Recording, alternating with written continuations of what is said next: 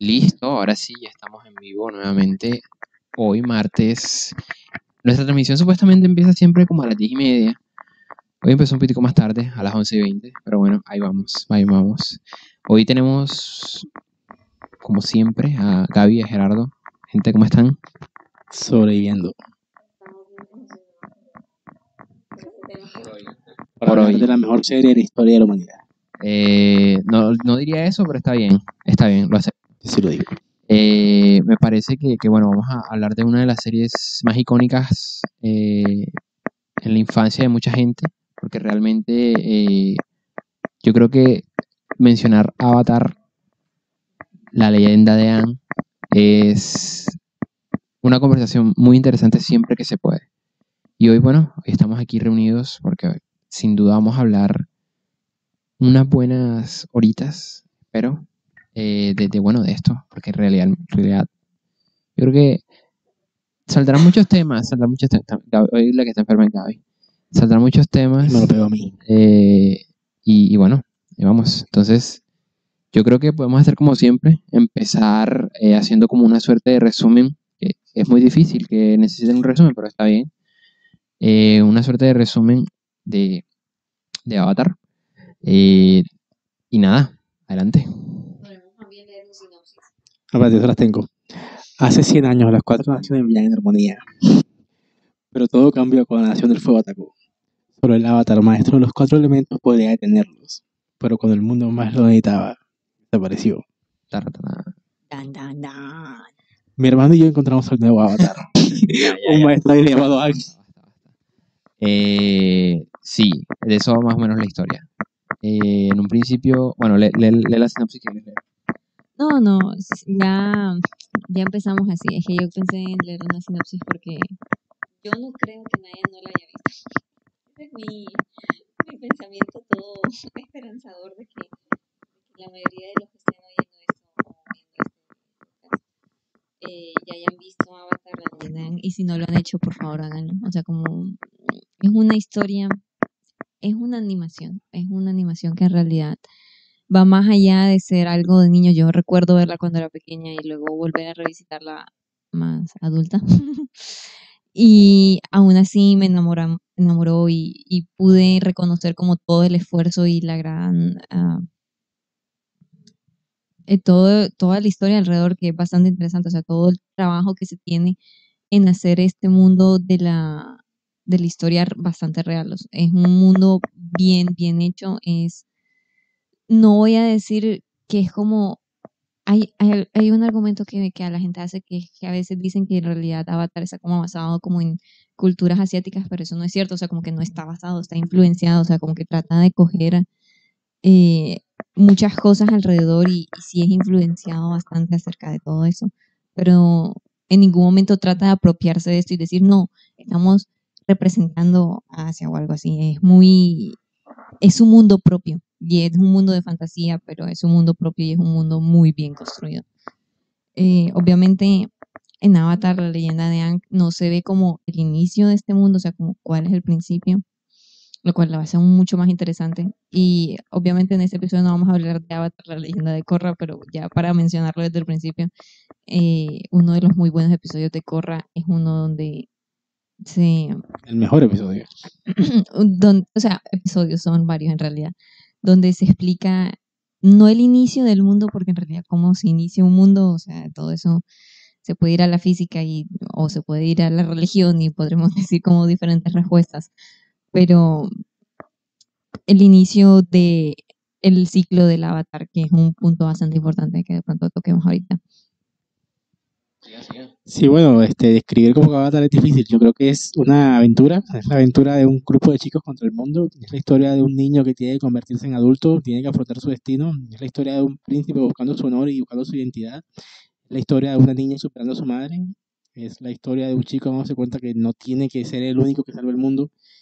Y eso todo es una gran historia en medio de una gran reflexión acerca de la guerra, las consecuencias de las cicatrices de guerra y nada, o sea, es muy difícil de explicarlo, es una serie fantástica que tiene mil matices y ya no habíamos empezado a grabar y ya llevamos con media hora hablando de cosas de la serie, así Sí. que esto va a ser complicado porque hay tanto de qué hablar y eso es tan difícil que es difícil ya solo como describir la serie porque hay tanto de dónde coger y uno podía perderse horas, pero simplemente es una aventura. Es una aventura que tienen que vivir. O sea, si vamos como por lo ligero o por como lo superficial, uno puede decir si es una serie de aventuras y es de unos niños como preadolescentes, adolescentes que, que están luchando contra el gran malo de la, de la película, de la historia, y ya. Y digamos que en ese formato simple y en esas palabras como tan escasas, cumple eso la historia. Pero tiene mucho más, o sea, todo lo que Gerardo dijo, todo eso de las cicatrices de la guerra, o sea, cosas que en realidad, si tú te pones a pensar, tú en realidad no es en un- una serie de niños. Y el hecho de que, bueno, Avatar, la leyenda de Aang, salió en Nickelodeon, y esto lo estábamos hablando antes, pero bueno, Gerardo, te dejo a ti en esta parte que es más de información, o sea, como que los creadores de Avatar son dos productores, o sea, los creadores no son ni escritores ni directores, pero son dos productores que hicieron full, full bien su trabajo. Investigaron de más, contrataron a un experto en artes marciales que conocía de diferentes artes marciales para que cada elemento, ah, bueno, algo que no hemos mencionado por si no saben acerca del mundo de Avatar, es que hay mm, gente que se llama, o sea, me sé el nombre en inglés, Maestros.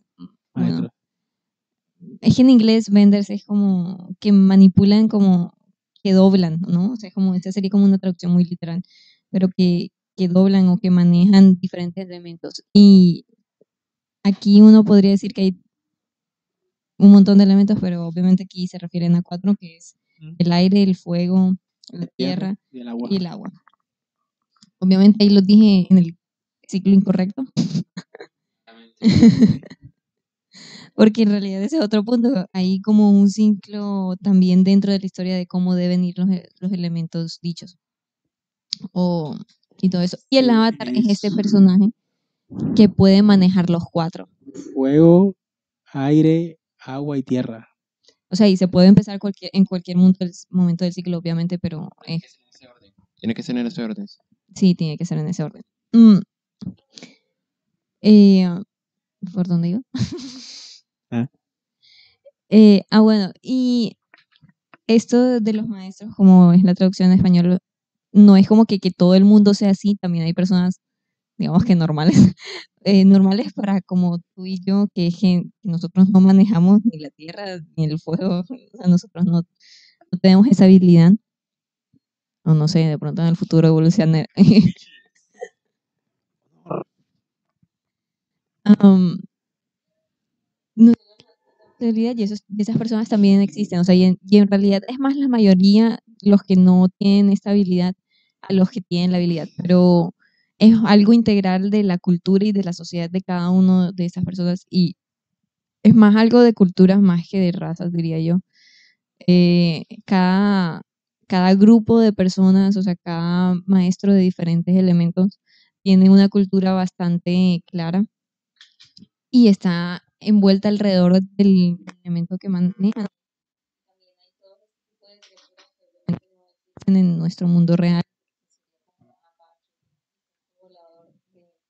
Ang o Momo.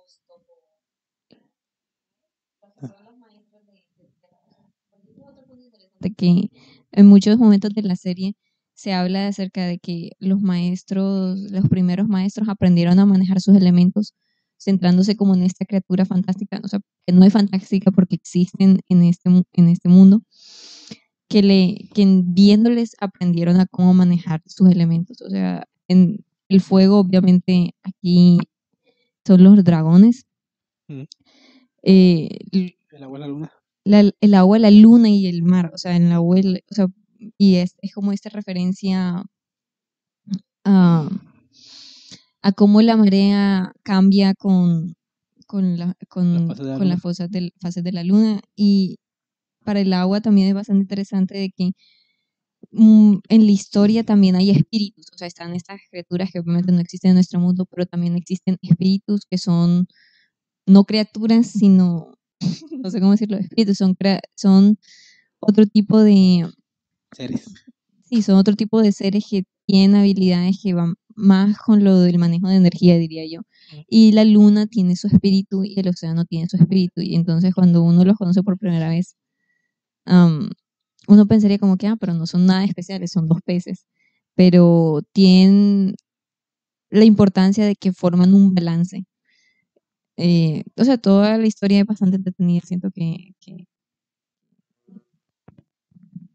Eh, sí, vuelvo yo. Siento que no hemos dicho nada.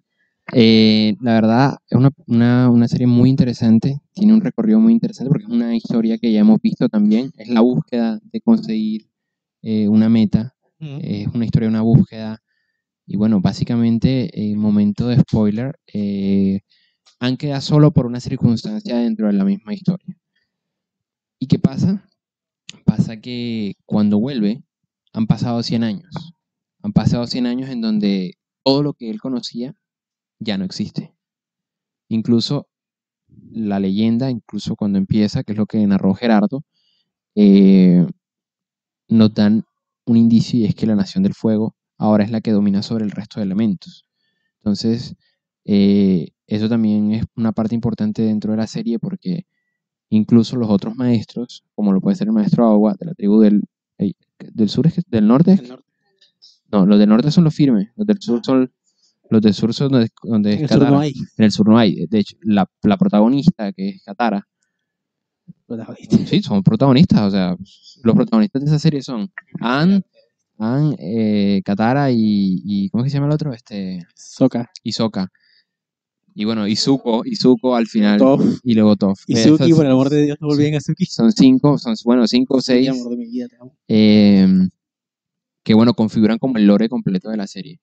Y entonces eh, pasa como mil cosas que nos dan indicios, incluso hasta cosas súper fuertes dentro de la historia, porque es una historia que no solo trata de un viaje y que tiene, que son muy, directi- muy, muy divertidas, algunas de las aventuras que tiene, porque tienen aventuras, eh, y bueno, yo creo que en últimas, eh, esta como, bueno, como forma de narrar las cosas es como parte importante de lo que hace la serie, porque no solo eh, te están contando una historia bien profunda, de manera muy sencilla, sino que también hay muchas críticas que están ahí como a medio lado, hay una crítica como a la industrialización, hay una crítica como Al colonialismo. al colonialismo, hay una crítica incluso a, hay racismo, hay de todo en, en Avatar que se puede hablar y bueno, ahí hablaremos un poquito de eso hoy. En generales yo creo que podíamos ir parando en, bueno, en, en hablar de cómo inicia todo. Bueno, yo quería comentar, a veces decía eso, efectivamente yo creo que una de las cosas maravillosas de la serie, y creo que por algo es una serie que se disfruta tanto siendo niño como siendo adulto, es como todas estas facetas y críticas y cosas que tiene presente, la serie toca demasiados temas, y no solo es que los toque, es que los toca también con una maestría, que tú siendo niño lo entiendes, y tú siendo adulto lo aprecias aún más la complejidad que tenía esos temas. Yo recuerdo que a mí la serie me marcó mucho por dos cosas, yo la vi cuando, tenía, cuando era un niño, o sea, la vi como con ocho años, y dos cosas que nunca se me olvidan. La primera es que algo que me marcó mucho fue que para mí Anne fue un personaje revolucionario, porque yo me crié en los 2000. Yo me crié como que consumiendo productos que eran como de los 80, los 90 y productos de los 2000. Y recuerdo que para mí el personaje protagonista por excelencia era Goku. Sí, el man este súper piñudo, que resolvía todo a golpes, que era súper tonto. Y me encuentro con Anne, que era todo lo contrario. Anne es un personaje súper sensible, que se siente mal llora, que pide ayuda. Y eso me marcó mucho, porque yo decirme como no puede ser así una persona así puede ser protagonista de una historia, puede ser un héroe. Entonces, como que, o sea, sin saberlo mucho, después descubriría que hay diferentes formas de, de despertar tu masculinidad. Y Anne, siendo protagonista, no es menos masculino que Goku, algo así, simplemente es una forma diferente. Y eso, de verdad, algo que me impactó, porque yo de niño estoy acostumbrado a consumir eso. Ese no es el tipo de productos que uno consume, ese no es el típico de protagonista que uno le venden. Entonces, para mí fue como un mundo nuevo. Eso por un lado, y por otro, yo recuerdo que es muy cómico, que hay un capítulo que, si no estoy mal, es el cuarto, que es la guerrera Kyoji pero está este personaje que se llama Sokka, que al principio el personaje de Sokka tiene una trama muy interesante y que el tipo es súper machista, pero algo está totalmente justificado porque él viene de una cultura súper machista, él tiene toda esta idea de que él es el héroe y él tiene que proteger a todo el mundo. Y él es un guerrero, pero cuando llega a esta isla se encuentra con unas mujeres guerreras que son las que protegen la isla y le dan una paliza y le demuestran que el man no sabe un culo. Y es muy divertido porque al final como que el tipo tiene que aprender sobre, a pelear con ellas y como que demuestra un poco cómo va reconstruyéndose y dándose cuenta de sus conductas erradas al final de la- de- del capítulo hay una escena que a mí me marcó mucho, que es cuando se está despidiendo de Suki, que es como la, su interés amoroso principal, y la chica que le enseña, y le dice, antes de irse, como que te pido disculpas, porque te traté como una niña, porque te trato como una guerrera. Y ella le responde, soy una niña, pero también soy una guerrera. Eso para mí me marcó mucho, porque fue como que, güey, tenía 8 años, pero fue como que, wow, las mujeres son iguales que los hombres en todo sentido. Y el hecho de que sean mujeres no las hace menos. Entonces, como que suena estúpido que yo con 8 años diga eso, pero yo que vengo de una cultura machista, patriarcal, no me había sopesado tanto las cosas hasta que un producto así me lo mostró de frente.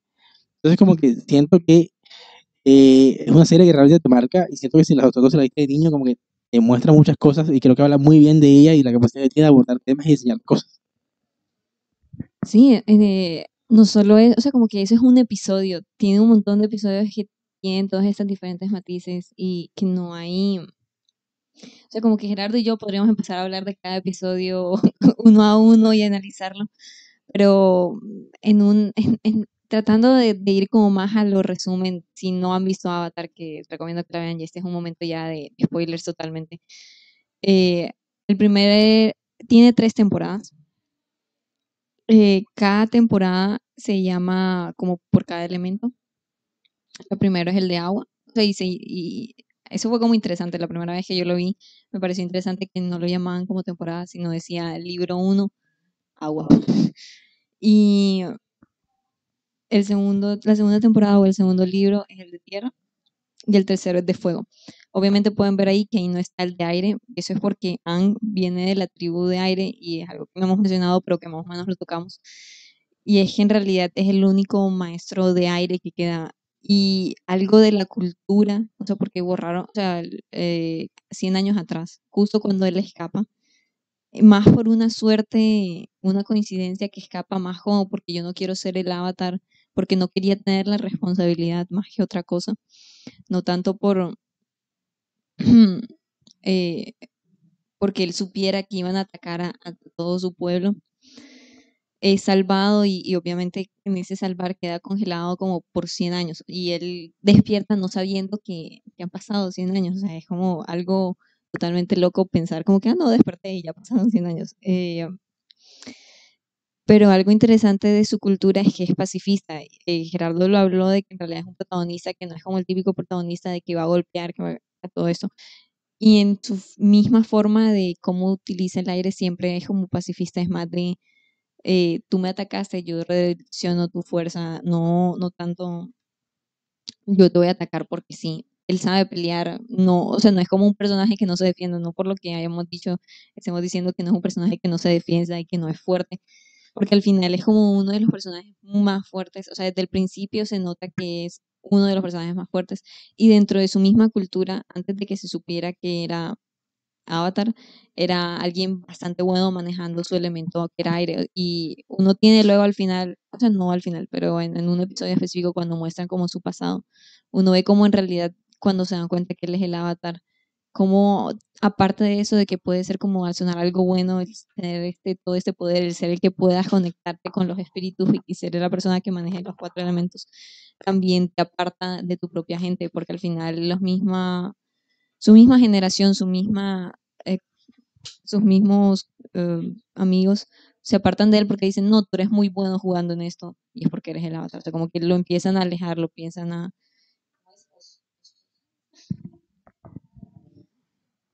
es distanciar. No sé, no me acuerdo. Sí, sí, sí.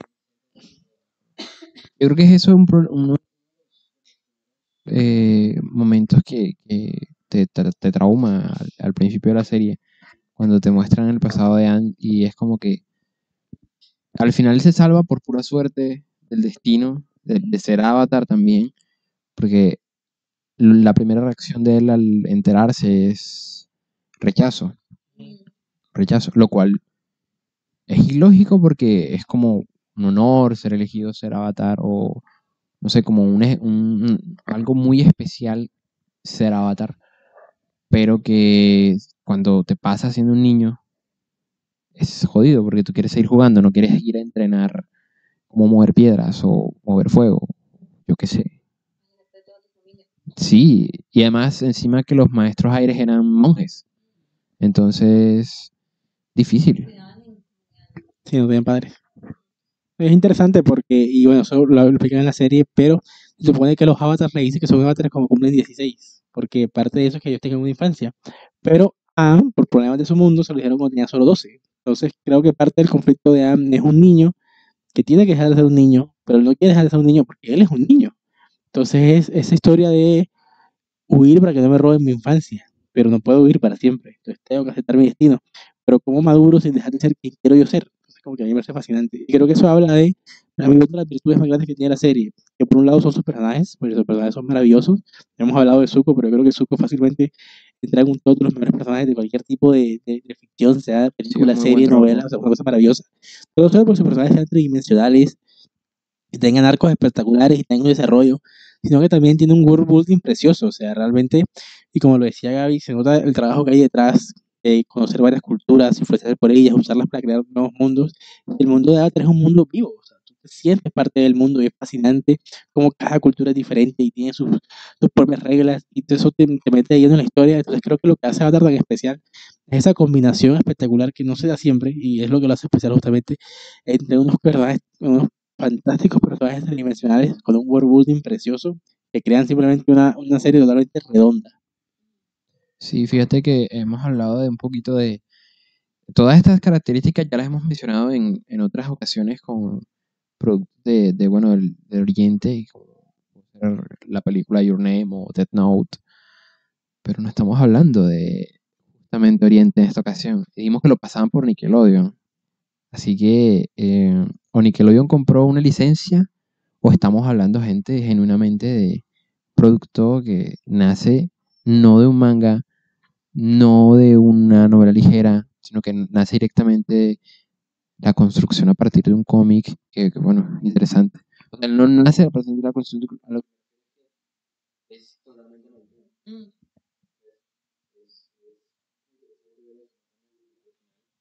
O sea, si uno no, si uno se da cuenta, parece como si fuera un anime. O sea, incluso la estética es como un anime de los 2000. Sí, eh, bueno, metiéndonos en los personajes, algo a mí que siempre me ha gustado, o sea, esta es una de las razones por las que también me ha gustado, me gusta bastante Avatar. Bueno, vamos a, cortarlo a Avatar. Nosotros cuando decimos Avatar nos referimos a este Avatar. Y ya.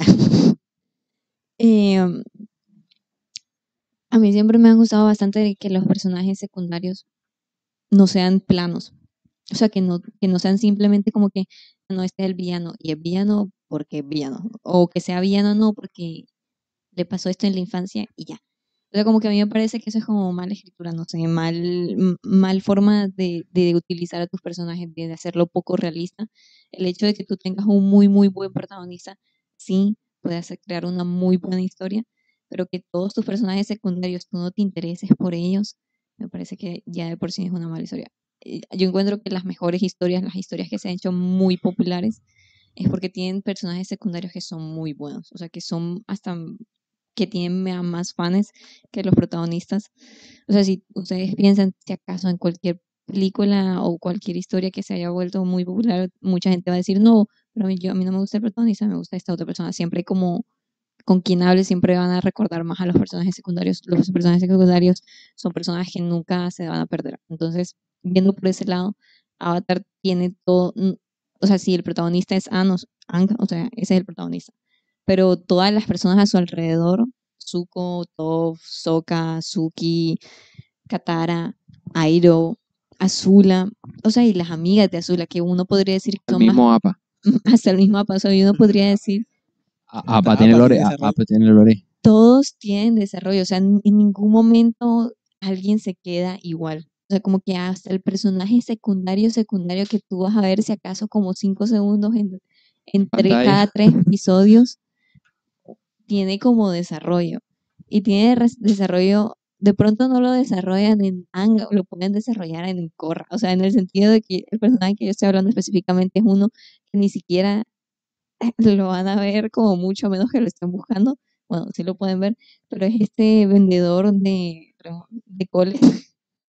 o sea, él aparece, él detalles. aparece si acaso como primero como por cinco segundos y, y ya. Y luego aparece de nuevo después. Y, y uno podría decir como que sí, es un vendedor de coles que le andan destruyendo las coles. Ya. Pero al final, por ejemplo, en Corra, al final uno ve que se volvió todo un empresario que se volvió como un empresario, fundó Industrias Coles, o sea, tuvo, pudo cumplir su sueño, fue un gran, odiaban, o sea, como que lo odiaba y tenía esa razón para odiarlo, o sea, destruyó su negocio un montón de veces, pero aprendió, evolucionó, o sea, dejó de ser como la persona que, que pisaban a ser una de las personas que, que tuvo más como éxito en su vida porque ganó dinero, o sea, o sea, todo esto lo digo porque se infiere, ¿no? Pero un personaje que si acaso pasa segundos tiene evolución. Todos los personajes en cierto punto tienen evolución. Muy pocos personajes no tienen evolución en Avatar. Por ejemplo, otro personaje interesante es, o sea, como que hemos hablado de todas las cosas que toca Avatar. Otra cosa que toca es esto de, de cómo la rebelión o cómo o cuál es el límite de qué tan lejos podemos ir tratando de luchar contra un opresor. O sea, está Jet, Jet, Jet o Jeff. Yo, yo siempre pensé. Yo siempre pensaba que era Jet. Ajá, Jet. Jet, Jet, sí. Eh, uno lo ve primero como este personaje todo más o menos bueno, que está como rebelándose contra la Nación del Fuego, que, ajá, que son los opresores en este sentido, y, y todo eso, pero hay límites, ¿no? O sea, como que a un punto tiene como un plan que es básicamente ahogar a un montón de inocentes, o sea, gente que es de la Nación del Fuego, pero también como en, en lugares donde colonizan, no es que todos los colonizadores simplemente sean como malos de por sí, es como fueron criados. O sea, como que si a ti te dicen desde pequeño, no, es que somos mejores y no sé qué, y estamos haciendo un bien, obviamente tú lo vas a creer. O sea, no... ¿Ah? ¿Qué?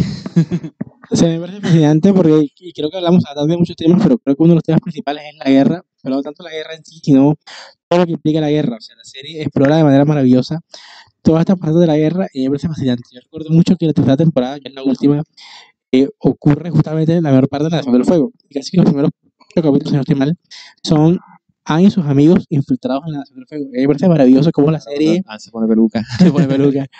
y la serie escapa totalmente de pintarte una historia blancos y negros como buenos y malos, sino que adentro de la cultura de la Nación del Fuego y tú ves de todo. Ves que los adoctrinan, ves cómo sufren por la colonización, ves racismo, ves los problemas del medio ambiente. Y claro, la serie te muestra, y en últimas, estas personas que son los agresores también son víctimas de la guerra.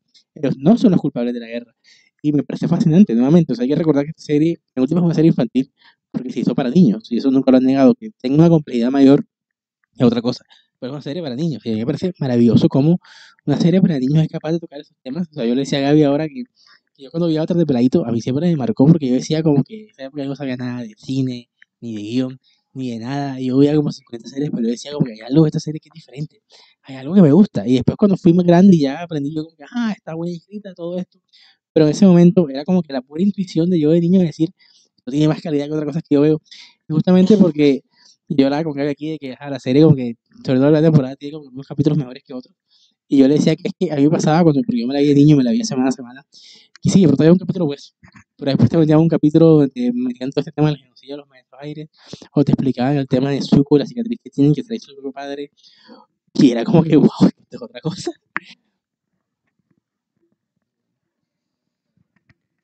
Um, o sea, sí, hablando más de la serie, estaba diciendo que tenía tres temporadas. O sea, nos hemos ido por varios lados, pero todos estamos hablando de lo mismo, así que nos vamos a quedar como estamos. eh, tiene tres temporadas, ¿no? Y la primera uno podría argumentar muy fuertemente que es la que es como la más débil, pero es la primera. O sea, eso no se lo niega y la segunda es la, la carne, o sea, es la segunda y es la segunda por una razón y es como la que te pone a pensar más, diría yo, que te pone, no diré que la primera no te pone a pensar, la primera también es full buena, el final de la primera también te marca bastante. El hecho de que el sacrificio es un tema bastante importante en, la final, en el final de la temporada. Y es un sacrificio que, que ya estaba dicho desde antes. Porque, y es parte también, o sea, como que lo que yo estaba diciendo ahorita, los personajes secundarios también evolucionan es como de esta princesa del, pol, del Polo Norte que nació muerta prácticamente, o sea, que... De Soca. De Soca. eh, era la rubia de Soca. That's right, buddy. Pero esto pasó después de Suki, o sea, él conoció primero a Suki. Siento que debo aclarar eso. Cacho. Él, él conoció primero a Suki. Soca es costeño. Pero no, pero no en ningún momento se dice que están juntos. Y luego con Yue él se enamora como a primera vista, le parece bastante atractiva. Y Yue lo encuentra chistoso, o sea, como que ese es un punto interesante, de, de. Muchos momentos de la serie se lo, lo tratan como el cómico, o sea, la, la de reírse o, o el que no es, bueno, Sokka en realidad entre el grupo del Avatar, digamos, es el único que no es un maestro, ¿no? Es el único que no sabe manejar, que no maneja un elemento. Y uno podría decir que es el único que es normal, o sea, es un personaje que uno se puede identificar bastante porque está rodeado de varias personas que son mucho más fuertes que él. Y, pero él es el mayor. Él es el mayor y él siente que debe ser el responsable de este grupo de niños. Am, pero, obviamente Sokka y Katara son hermanos y es una relación bastante complicada porque Katara también es la mujer y siente que es el que, la que tiene que cuidar de Sokka, o sea, que, que siente que tiene que cuidar de él. como de mamá. Sí, ella, ella trata de ser la mamá cuando no es la mamá, es la hermana. Y es la hermana menor, o sea, no es como la hermana mayor que uno podría decir, bueno, está bien, es la mayor, uno podría como pensar, ok, está bien que, él- que ella trate de, de, cuidarlo, ¿no? Pero es la menor y está tratando de, de siempre cuidar de él. Y él también lo sabe y lo siente, y digamos que lo, lo permite. Pero también hay este episodio con Sokka donde, este episodio que que decide estudiar Eh, eh, cómo Con manejar espada. una espada. Sí. Y ahí, o sea, como que también es esto de que aun cuando encontramos personajes secundarios, todos son importantes para el final, todos son importantes para la historia. Es en realidad la primera vez que vemos, bueno, no, creo que primero es con Airo, cuando está en, está en el, eh, ajá, el Loto Blanco, que es un grupo dentro de la historia, pero es primero a Bairo que vemos mencionar el Loto Blanco en, en el desierto, en el desierto y luego, sí, porque eso fue... Hay también un juego dentro. O sea, Ay, como que- no, que eso se puede jugar, mm, pero es súper complicado. o sea, sí, y este juego que, que al final termina formando un loto blanco y él... Es una muy buena historia Bueno, Sokka es un personaje bastante interesante por todas estas cosas que hemos dicho, o sea, como que él no... Uno podría decir como que él es el más débil de, pero también tiene una fuerza bastante grande y es el, es- el que es el estratega, es el que planea las cosas, el que decide cómo, bueno, este es el plan y es el que forma los planes. O sea, que también uno cuando forma planes, que también pueda pasar, eso también lo muestran bastante bien, como que tú puedes planear algo hasta el minuto y van a pues, suceder eh, cosas que van a dañar el plan. O sea, y, y eso es algo con lo que él tiene que lidiar también. O sea, él también aprende y crece a través de la historia. Bueno, Ajá, la primera temporada se llama Agua, la, primera, la segunda temporada Tierra y la tercera Fuego. Y Fuego, digamos, es la que de pronto se siente más corta y, y creo que es más corta en realidad, o sea, en términos de episodios. No creo que son lo mismo. Mm, Es lo mismo, Sí. Yo pero se siente como más corta, no sé por qué. creo que es como que la más directa. Eh, eh, yo, sea, de las tres, la más débil es la primera, pero tiene sus muy, muy buenos episodios. La segunda es la que yo diría que cada episodio es bueno, o sea, no hay ningún episodio que yo sienta que en la segunda sea malo, o sea, no hay ningún episodio en la segunda que yo sienta que sea de relleno. En la tercera de pronto hay uno que otro que podría sentirse un poquito de relleno, o sea, no, no siempre y tienen sentido dentro de la historia del por qué no los están contando, pero en algún no que otro punto, o sea, de pronto se siente como un poco ¿Como Eh, cuáles? o sea, ese del que hablamos, sí, nos muestran la historia de. eh, de, de- de- de los niños de la Nación del Fuego, pero también ese es un poquito de relleno al fin del cabo. A ver, a mí me parece que O sea, importante. sí, sí muestra las cosas, es importante, pero es un poquito de relleno. No sé. Y el otro es el de la isla esta, que está siendo dañada por la fábrica Parece de es armamento. O sea, es full importante, pero es un poquito de relleno al fin y al cabo. No sé, Ah, no alguien nos saludó, qué raro. Es la primera vez que nos saludan. No, está... Dijo Mike. Pero sí, ¿no? Una cosa fascinante. A mí me, me encanta mucho de Avatar y me acuerdo ahorita que estábamos hablando del final. Que, o sea, cuando hablamos de anime, casi que un consenso en los animes es que tienen animes muy pole- finales muy polémicos. O sea, es muy difícil encontrar una serie de anime donde tú sientas que todo el mundo está, está, está el final. Hay casos de casos, pero es algo escaso, ¿no? Pero Avatar yo creo que definitivamente es- es conocido por tener uno de los, de los finales universalmente más alabados, porque creo que es un final perfecto a todas las luces. Y creo que eso habla también de todo el equipo detrás, habla bien de los guionistas, habla bien de los directores, habla bien de Brian, de Brian y Michael, que hay que presentarlos. Brian, Brian Conesco y Michael DiMartino son los creadores de Avatar, que me parece importante porque siempre se habla de Avatar y poco se habla de ellos. Ellos son los creadores, tienen una historia muy chévere, ellos son en realidad animadores, comenzaron a hacer animación. Y un día dijeron como que, ¿sabes que Queremos crear nuestra propia serie. Y hicieron el pitch de Avatar y funcionó, pegó. Pero principio dijeron como que no, no queremos ser los directores, no queremos ser los animadores, no queremos ser los guionistas, queremos supervisar, eh, encargarnos de todo lo que está detrás de bambalinas y encontrar al mejor equipo perfecto para llevar a cabo nuestra visión. Y funcionó, entonces como que sí. Muchas veces no se le da el crédito que se merecen, pero Brian y Michael, o Brian para los amigos, son a quienes debemos esta gloria. Y nada, volviendo a eso, sí, o sea, tiene para mí un final perfecto, no sé si sea el mejor que he visto, pero definitivamente de los mejores, y una cosa maravillosa. Mm, Bueno, de hecho, antes de que empezáramos, que es un punto que eh, Gerardo tom- tomó y es un punto que es verdad. Y es que empieza, el, el primer episodio, El niño en el iceberg, el último episodio se llama, el Avatar, o sea, termina con el final del- de la evolución de, de, Aang. de Aang, que es como que ya aceptando su rol, y aceptándolo en sus propios términos, porque ese es un punto importante también, o sea, porque al final Aang es un pacifista, pero aún también los otros avatares que han sido de la tribu de aire principalmente, eh, también mataron, y él creía en no matar. Y él consiguió resolver el problema no matando al que digamos que es el mayor villano de la historia, que es el, que el, que es el, em- el emperador de fuego, el señor del fuego, el señor del fuego, el rey Fénix para, la- para esa época, o sea, como por un día. por media hora. Eh, sí, menos de un día. O sea, que fue quitándose, quitándole la maestría que tenía sobre su elemento. Que digo, bastante fuerte. Sí, ¿no? y súper, súper adecuado con el personaje. Mm. Eh, también la historia de la familia del Señor de Fuego fue bastante interesante. Airo, que es uno de los personajes secundarios más amados y reconocidos como... o sea, es Airo, que es... No, no sé cómo llamarlo, viejito. un, un amante del té. El tío que todos queremos. Es un amante del té.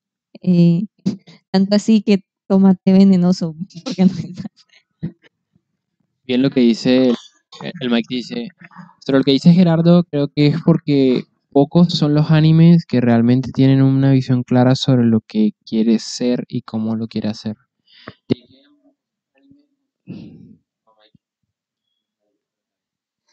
Bien desarrollados y uno diga, hey, ya que es difícil.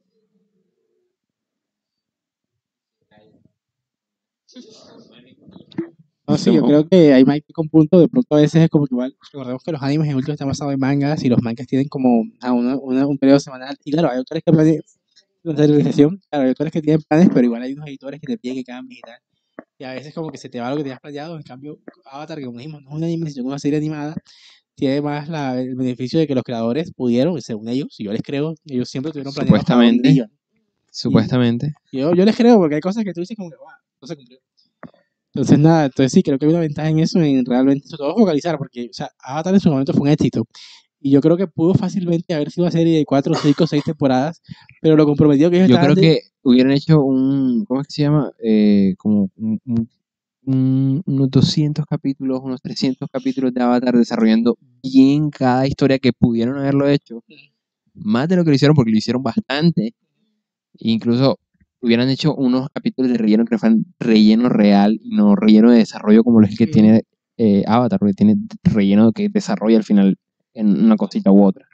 Yo creo que sí se hubiera podido hacer. Sí, pero me encanta que ellos estuvieron tan comprometidos con su visión, que ellos dijeron tres temporadas, tal cantidad de capítulos, y que nunca se vendieron. Nunca se vendieron.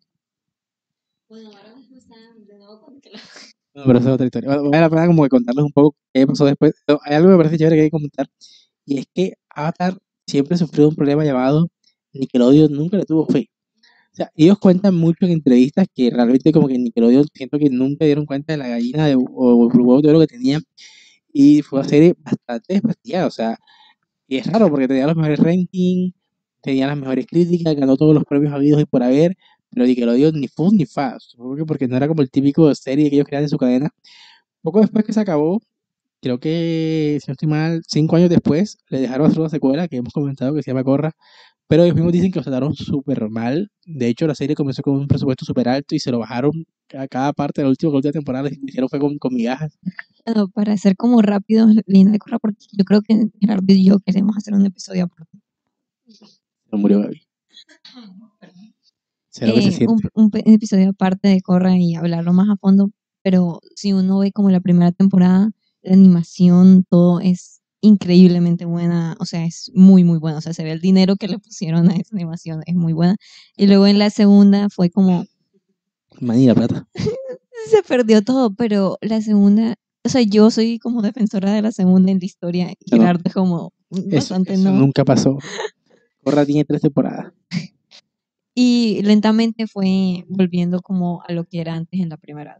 Nunca llegó como de nuevo al nivel de animación que tuvo en la primera, digamos, pero, Pero sí creo que con nivel de calidad. pero sí logró balancear lo que falló Sí. en la segunda. Y bueno, como que aparte del presupuesto, algo que les hicieron que fue full, full feo para ellos fue que les- los quitaron del aire. De hecho, la serie terminó emitiéndose por, por eh, la plataforma de Nickelodeon, o sea, virtual. Ya les pareció full feo eso, porque como que, güey, o sea, ni ya les dieron permiso, sino que como que, hey, no, los rants no son suficientes, se van para internet. Entonces, nada, ellos terminaron Corra, creo que fue en 2015 por ahí, y que de hecho también la, la espirrunearon, porque me acuerdo que un año sacaron dos temporadas en un año. O sea, Nickelodeon estaba como que acaban esa vaina ya. Ellos sacaron peleados con Nickelodeon, dijeron que no querían saber más nada de Nickelodeon. Netflix, que no es marica, dijo como que, hola, ¿cómo están? Buenas tardes, compró los derechos, emitió tanto Corra como Ann, para sorpresa de nadie, fueron un boom número uno en Estados Unidos como por seis meses seguidos. Y les dijeron que iban a hacer un live action, que vamos a decirlo muy brevemente, pero ya anteriormente hubo un live action del cual no queremos hablar Ah, vamos a hablar de eso pero que fue horrible. Fue bastante horrible. Yo creo que fácilmente es el peor live action de la historia. Ah, no puede ser. Sí, y es como. O sea, es malo, pero no tan malo. no, es malísimo. es con- sí, es muy malo. es consecuencia de no saber entender una historia. Entonces, claro, como que Nickelodeon les prometió un nuevo live action hecho por ellos, donde podían tener como libertad creativa y pues pintaba bien. Pero Nickelodeon, que no es marica tampoco, se avispó. sí. No, no, no, porque Nickelodeon. Nickelodeon se avispó y se dio cuenta de que Netflix iba a quitar los huevos de oro y les dijo como que no saben qué. Vuelvan con nosotros y les vamos a formar un estudio donde puedan hacer lo que ustedes quieran. Y ellos ni cortos ni presosos, que en última su medio siempre fue la animación y no el live fashion, abandonaron Netflix y se fueron a, a Nickelodeon otra vez. Entonces son como los típicos tóxicos que siempre vuelven, pero bueno, esperemos que esta vez funcione la relación. Y tenemos, para los fans de Avatar, tenemos dos proyectos. Hay un proyecto en Netflix, live fashion, que la verdad no ha salido, pero pinta bien, sobre todo Pero la después, de, verdad, después de One Piece, después de One Piece hay fe, hay fe. hay fe. A ver, el- eh, hablaremos de- en algún momento del, del live action de One Piece, Ay, pero, no quiere, pero pero, a ver, o no sea, me hay voy a dejar fe. convencer. O sea, como que en un futuro, ah, espérate, dijeron algo. Pero no más. Dragon Ball Evolution quiere tener una charla contigo, ¿no? Basta. Espérate, espérate. Eh, acerca de One Piece, de pronto en un futuro episodio, no en el siguiente, porque ya elegimos el tema del No, ya hay siguiente. siguiente. Pero corra. no, ya el tema del siguiente está decidido, no lo vamos a spoilear para que se sorprendan. Aunque no creo que, No, no, no. ah, no creo que sea como nada Del otro mundo, del ¿eh? otro mundo. Eh, pero en uno de estos siguientes episodios sí vamos a hacer esto. Yo no me he visto One Piece, o sea, el anime. Gerardo y Santiago sí. No, Gerardo se lo espinurrió para llegar a Wano, para ver Lighter 5, pero lo intentó. Yo sí, yo sí soy al día desde 2018. Vamos a hacer un episodio no donde yo tenga que verlo, sino donde vamos a tratar de, de tener cada uno diferentes opiniones para ver, hacer esa conversación. O sea, ese va a ser el futuro. Ajá. Aquí haciendo como un futuro lejano donde expliquemos como En su momento llegará. En su momento llegará. O sea, de pronto yo vea la, la de Netflix, y yo como que será mi perspectiva. Ese fue como el- eh, lo que eh, propuso Gerardo de que hablemos. O sea, que, que yo tenga la perspectiva de alguien que no sabe nada del anime ni del, ni del manga y se vea el la action de, de One Piece. Y tenemos a, obviamente, Santiago, que está al día con todo, supongo yo. Sí, sí, estoy bien al día. Y Gerardo que tiene conocimiento. No, Gerardo también se puso al día, pero ajá. Este, no, pero es que no ha visto el anime, él hizo el manga. Yo, yo sí he visto el anime todos los capítulos. Yo me he amado relleno áspero. Aquí vamos a tener anime, manga y live action. Este, pero bueno, eso quedará para un, un siguiente. Lo que iba a decir de, de, de Last Airbender, que es la película, ¿cómo se llama? Ah, pues, tiene un buen nombre, la verdad. No, vale la pena decir que el nombre de la serie es The Last Airbender, solo que aquí en Latinoamérica lo tradujeron como La leyenda de Anne, que me parece un acierto. Sí, está bien. O sea, cada, cada libro se llama el libro del agua, libro de la tierra, pues. Y de hecho la película se llama The Last Airbender por culpa de ah, unos monos azules. Unos vales ahí Unos vales que ahí. salieron en 2008. 2009. 2000 2000 ah, sí, y sí. le robaron el título. Ay, y ellos salieron en y Avatar de 2010. Y sí, Epa, ahí está. Bueno, la cosa es, eh, gente, que espero que... Yo me la vi en cine. Yo me vi The Last Airbender en el cine. Yo tengo experiencia. Yo sí me la vi en cine. De hecho, me la vi después... no, uy, me en Metrocentro. Eh, ese cine era, era bacano. Me la vi, creo que acababa de salir y me acababa de ver hace como un mes, un par de semanas, eh, creo que era Harry Potter 5, que también me la vi en ese cine, muy buena. Pero bueno, volviendo al The Last Blender, a mí de niño yo dije, como que es diferente a lo que yo me había visto en caricatura. Yo dije, como que es diferente. Y al final, cuando te dejan en el aire, dejando de lado todo lo que no pasa y sí pasa dentro del, del live action, que bueno, o sea, en cuanto a cuestiones técnicas y tal, pues los efectos son decentes, o sea, no son, no son, no son ah, la gran cosa, pero claro, o sea, puestos efectos más Ah, baratos hay- de hoy, esos, esos están Ah, mal. Hay una escena donde cinco maestros aire hacen como cinco maestros tierra, hacen como 20 movimientos para tirar una piedrita de tamaño. Ah, sí, sí. O sea, como que Entonces, o sea, son cuestiones de adaptación, pero realmente eh, la película, o sea, hizo su intento en un momento donde los live, action, pues lo live action que había salido ahí sería que Hulk y Dragon Ball Evolution. Dragon Ball Evolution, ok, bueno, Dragon Ball Evolution, pero no hablaremos, bueno, algún día hablaremos de Dragon Ball y hablaremos en su momento de Dragon Ball Evolution. Eh, pero no, por ahora no. Eh, pero sí, fíjate que eh, incluso algunas actuaciones que yo decía como, pero el tío no actúa así, el tío es más parchado, el tío como que es mamador de gallo y tal. Y bueno, yo creo que el mejor, lo más salvable de esa película es Zuko. Y la verdad es que Ted Patel lo intentó. Lo intentó y le quedó, o sea, buenísimo. No tenía ni cicatriz, pero lo intentó. Más o menos, más o menos ahí la cosa. Bueno, yéndonos de esa película, Volviendo. volviendo a lo que, que estábamos hablando. Eh, otro personaje que, del que no hemos hablado, pero es muy importante, es Toph, que en realidad, si uno lo piensa, es uno de los pocos protagonistas que en realidad tiene una deshabilidad. O sea, no, en realidad no se siente como, pero hay momentos claves en los que como que los mismos personajes se olvida que ella no puede ver, que ella es ciega. Y hay momentos que es como que, ah, sí, mira, te esta carta. Y es como que, ah, sí, claro, yo lo puedo leer. Yo sé leer. Y luego, o sea, como que cuando uno la oye decir eso por primera vez, uno piensa como, ¿cómo así que no sabe leer? Es una niña rica. Y luego como que, ah, eso tiene sentido.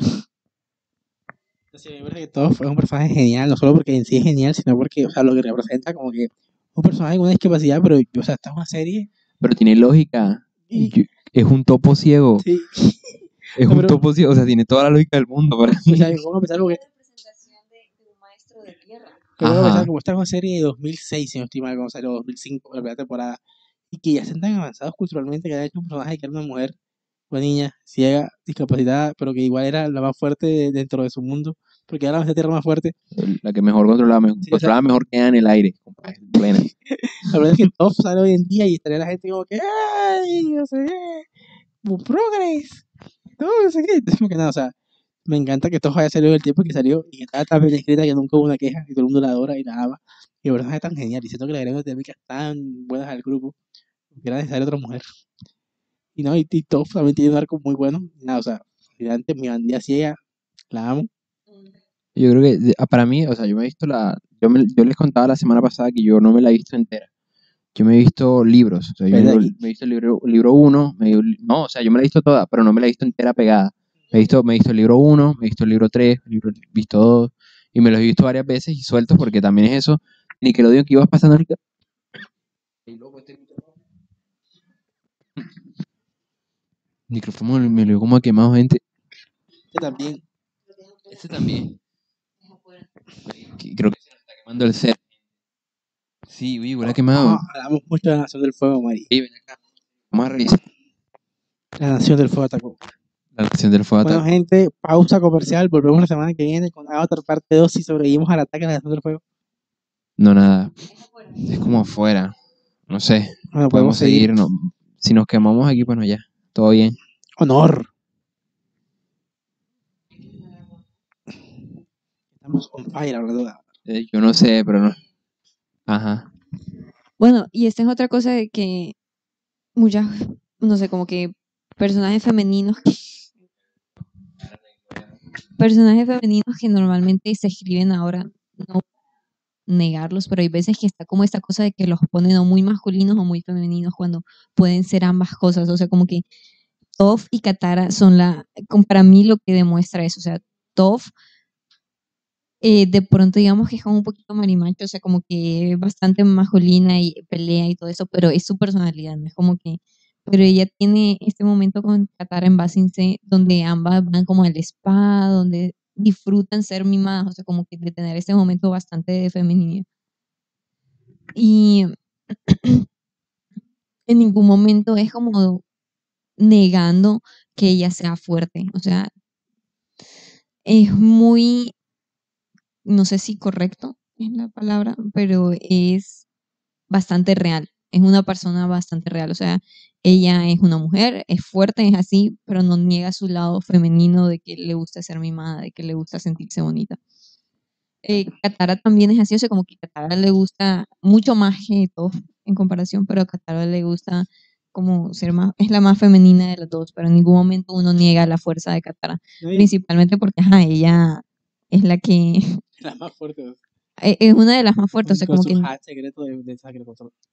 Bueno, ese es otro punto interesante. Ese es, es un episodio de la tercera temporada. Tétrico. Que- súper tétrico. Ob- obviamente hemos hablado de que hay estos cuatro elementos, pero de esos cuatro elementos, eso es lo que yo hablar ahorita con Toph, se puede ver como la variación. Con Toph, ella es como tan buena en su elemento que ella logra crear un nuevo manejo de elementos que es manejar el metal. En este, Un subcontrol. Un subcontrol, o sea, y en este nuevo mundo que, que más o menos está pasando de lo rural a lo industrializa- industrializado, es como un nuevo control que es muy apto de tener, o sea, como que es un nuevo subcontrol que ella crea y que manejan full bien en Corra. a mí me gusta cómo lo pusieron, pero no importa ya. A mí que ahora que decías esto de, de todo, parece fascinante porque primero te toca un tema que es real y uno lo piensa justamente por esto que se le olvida uno que todo es ciega. Y es que, claro, una mujer ciega va a tener un montón de inseguridades sobre sí misma porque no conoce cómo se ve. Entonces, como que me parece chévere que lo toque, pero más allá de eso, que te muestre que todo puede ser todo lo tomboy que quiera, pero también tiene esta feminidad. Y es que una cosa no niega la otra, es que los seres humanos somos complejos y somos tridimensionales. Entonces, nuevamente, la serie demostrando que es la hostia. La hostia, hermano. La hostia. Noticias de lo que está pasando. Se metió la ración del fuego y se está como quemando. La nación del fuego está- se metió y está como quemando algo allá afuera de, de donde estamos y como que se metió el olor por las rejillas, pero todo bien. Retirada, retirada. No, no, todo bien. Eh, sí, fíjense que me parece súper interesante eso, porque en últimas es como la construcción de los personajes que realmente con- son, son icónicos. O sea, yo siento que algo que pasa en las caricaturas, porque al final estos son caricaturas, en las caricaturas de hoy día es que la construcción de personajes, eh, yo creo que llegaron hasta el punto, di tú, 2017, 2015 diría yo. Yo creo que la última buena construcción de personajes que vi en caricaturas es la de Steve Universe. Es la última. Y eso porque Steve Universe lo que lo salva es el lore, porque tampoco tiene muy buenos personajes. Tiene un lore muy bueno. Entonces, eh, pero para mí, como tal, hasta donde hicieron buenos personajes, puede ser o Hora de Aventura o el mismo, el mismo Un Show Más que Regular Show. Entonces, ¿qué pasa? Que hoy día, cuando te muestran estos personajes que son tan complejos, como decías tú ahorita, Gerardo, de, de- de, bueno, este, este tiene inclusión incluso. Y, y- y es problemático porque en últimas, eh, normalmente ahora no lanzan algo que tenga algo así por miedo a que lo funen, a que lo, a que lo quemen. Entonces el problema de, de crear esos personajes complejos, yo creo que eh, dentro de, de lo que viene a ser ahora, porque ahora imagínate que adapten así como, como, como con One Piece, el primer libro en la primera temporada, o no sé, ¿van a hacer live action película o serie? ¿no? Ah, bueno, entonces seguramente van a hacer eso. Adaptarán tres libros, los tres libros. eh, por y cuando lleguen al de, Cora- al, al de, al de, Toph, ¿cómo hacen ahí? eh? Toca una muchacha que, bueno, haga de ciega, haga de ciega, este tal. Es problemático porque hoy en día no crearían esos personajes. ¿no? Y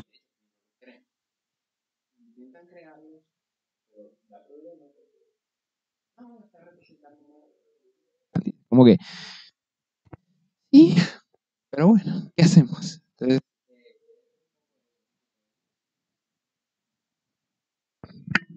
Bueno, yo diré que la salvación específica de pronto en esta serie, que no sabemos cómo ser, pero uno espera que sea buena.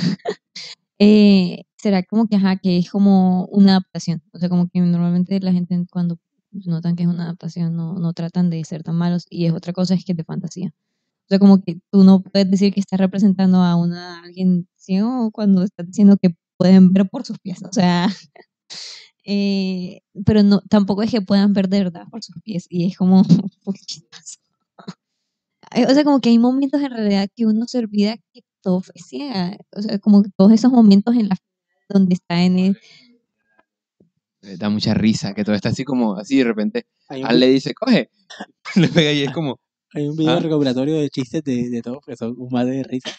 Cuando lo salva Sokka, dice que, "Ah, gracias, Sokka, me has salvado, te amo, soy Suki. No puedes dejar que me voy.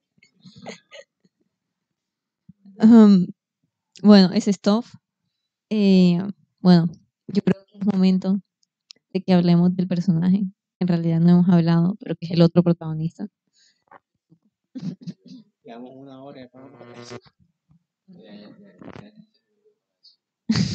Bueno, o sea, la verdad es que hablar de Zuko es complicado, tan poco tiempo, como les decía ahorita. Yo creo que es el, o sea, no diría que es el gran protagonista, porque yo sí creo que Aang es el protagonista, pero es el gran protagonista de la historia. Es una historia tanto de Aang como de Zuko y la serie te lo muestra desde el principio, que es una historia paralela. Y no solo al principio, como por ejemplo el capítulo este de la tormenta, donde te explica el origen de ambos al mismo tiempo, sino que después hasta te los conectan biológicamente, ¿no? Entonces, como que es espiritualmente. una cosa loca ahí. como que uno no puede sin el otro, entonces me parece fascinante. O sea, Zuko, que en principio uno podría pensar que es un personaje unidimensional, que yo, yo diría que en el primer capítulo ya te muestra rasgos de que es un personaje complejo. Pero uno que comienza a ver la serie no puede pensar como que este es el típico villano de serie animada que aparece cada capítulo y le parte y, le, y, le- lo- le- y pierde. Pero no, o sea, la serie del principio te muestra, no, esto es algo mucho más complejo, es un personaje tridimensional. Es el personaje, creo yo, con mejor evolución de la serie. Es el personaje de toda el favorito de los guionistas porque lo miman con un amor. Y es un personaje fantástico porque te muestra algo que me parece muy increíble y es que las evoluciones y los desarrollos no son lineales. Uno en el camino de mejorar se cae y pierde. Y Zuko cae y pierde y se equivoca y se equivoca horrible. Y mete la pata horrible, pero el valor está en que vuelva a levantarse. Y es fascinante y es como que es un camino donde tú sientes que cada paso que da está ganado. Y sientes que cada paso que da importó y tú lo sientes. Y es fascinante porque creo que es un personaje que uno se identifica porque aún si no pasó lo que él le pasó, y esperemos que no te haya pasado lo que él te pasó, igual yo creo que tú sientes como este, este dilema de no ser suficiente para tu familia, de sentir que tienes que encontrar tu lugar en el mundo. Hay unas frases icónicas de Zuko que a mí siempre me han, han dado como que full duro. Hay una que es como, que es en la primera temporada, cuando introduce a Zula, que todavía no la introduce, pero ahí te dan como el primer adelanto, y es que mi papá siempre dice que mi, que mi, eh, mi hermana nació con suerte, y yo tuve suerte de nacer, fuerte eso. Durísimo, eh, durísimo. Eso te dice todo sin decirte nada sobre el personaje, lo que identifica. Y hay otra parte en el libro 2, cuando está dominando el rayo, que tiene que, que no puede y necesita que le lance un rayo para aprender a dirigirlo. Y él le dice al rayo como, que vida, sí, como que me ha golpeado toda tu vida con todo lo más fuerte que tienes, que ahora no quiere golpearme. Es como que, bro, que tan dañado estás emocionalmente. Brother, como que estás pidiendo que te caiga un rayo. al cielo que te caiga un rayo y le digas, eso no es nada comparado con todo lo que me has hecho. O sea, es, te parte el corazón. O sea, realmente cuando te ves la serie de seguido, te parte el corazón lo bien construido que está y, y el, desarrollo que tiene es espectacular. O sea, podría pasar horas hablando de Zuko. Realmente es un personaje maravilloso. Pero no creo que tenga un solo defecto. Creo que es increíble y nada, lo amo. Zuko, te amo. Un personaje que evoluciona bastante, o sea, y que todo momento es complejo, nunca deja de ser complejo en realidad. O sea, desde la primera temporada uno puede ver como que, pensarlo como que, ah, es este niño que tiene manejos de control con su rabia, pero es mucho más que eso. O sea, sí tiene esos problemas de control con su rabia. Y al final se vuelve mucho más, no digamos pasivo, pero entiende. O sea, uno entiende por qué se, se maneja tanto la rabia. O sea, como que en un momento que él no puede controlar el fuego, y que se da cuenta porque siempre estaba usando el fuego, la rabia como, como energía para poder manipular el fuego. Y cuando en, este episodio, donde él y Yang, porque obviamente él se pasa al lado bueno, y él le enseña eh, a manejar el fuego. O sea, es, un, es como bastante interesante que al final Ang no aprende de mayores, o sea, sí aprende en momentos, pero aprende más de sus quien es su maestra en manejando el agua es Katara, su maestra de tierra es Toph, y luego su maestro de fuego es... Ese capítulo que tú dices a mí me encanta porque es como que esto de que o sea, la serie maneja como filosofías, y cada cultura y cada elemento tiene una filosofía, pero me encanta que también tienen sus filosofías o diferentes visiones del elemento. Entonces, claro, eh, Zuko viene de una línea que ha manejado la filosofía de que el fuego es ira, es, es emoción, es, sacar todo lo que lleva dentro, y claro, por eso es tan poderoso, pero cuando por fin se siente en paz consigo mismo, pierde esa furia. Y ahí está en todo este, este capítulo dedicado a decirte que no, el fuego es vida, el fuego es energía vital, entonces entender que el fuego no es hacer daño, sino que el fuego es crear vida. Y justamente eso es chévere porque ya había tenido un problema dentro de la serie, cuando aprendió, trató de aprender a usar fuego, hizo daño, y él no quiere aprender a usar fuego porque siente que el fuego es dañar. Entonces, como la serie te dice como que no, o sea, son diferentes interpretaciones filosóficas, diferentes formas de ver la vida, y eso te habla de toda esta gran complejidad y todos estos grandes temas y que dice que tiene la serie.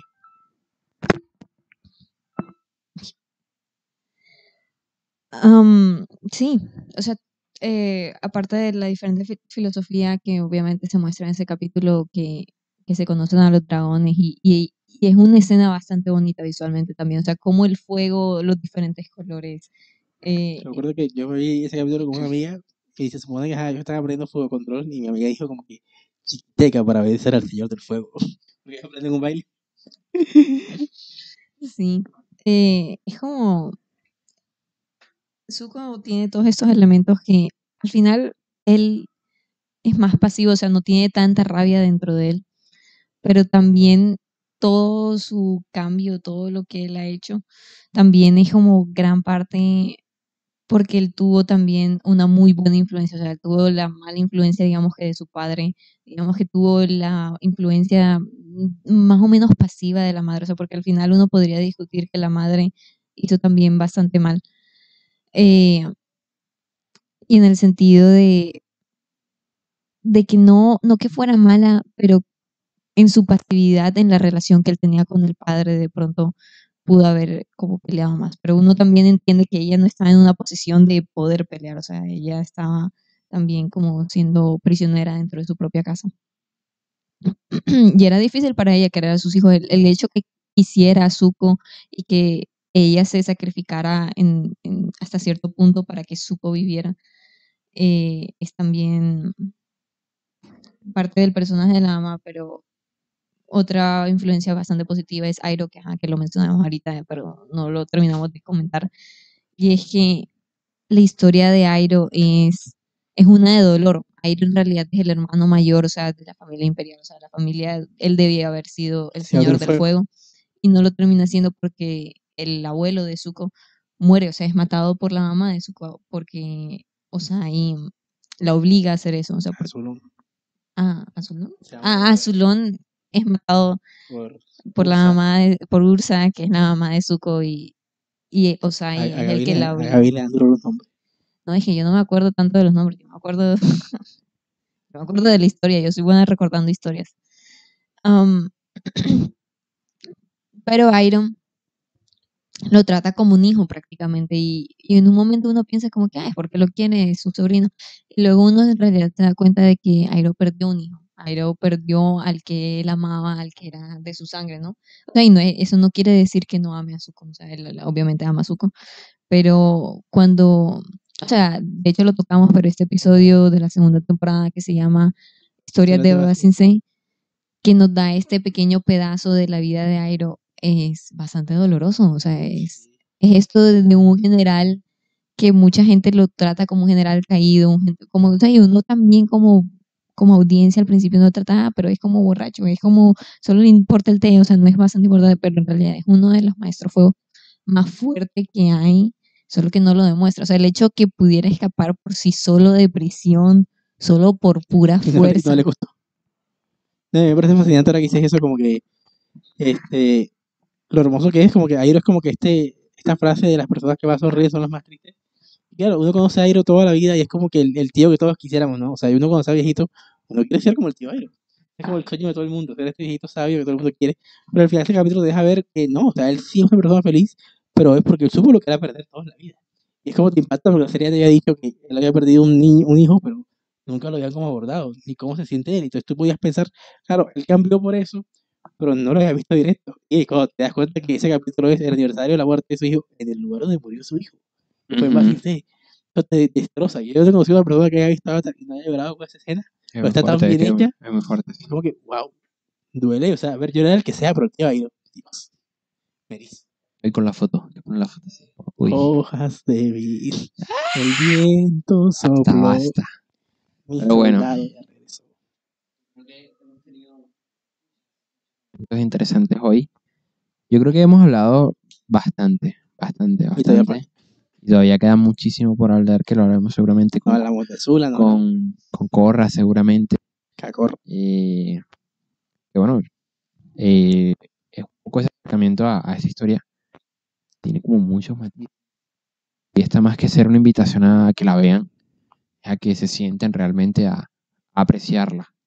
Porque no se la vean maratónicamente, véansela, yo creo que cuando puedan y, y cuando sientan que quieren ver una serie que los va a llenar de mucha energía.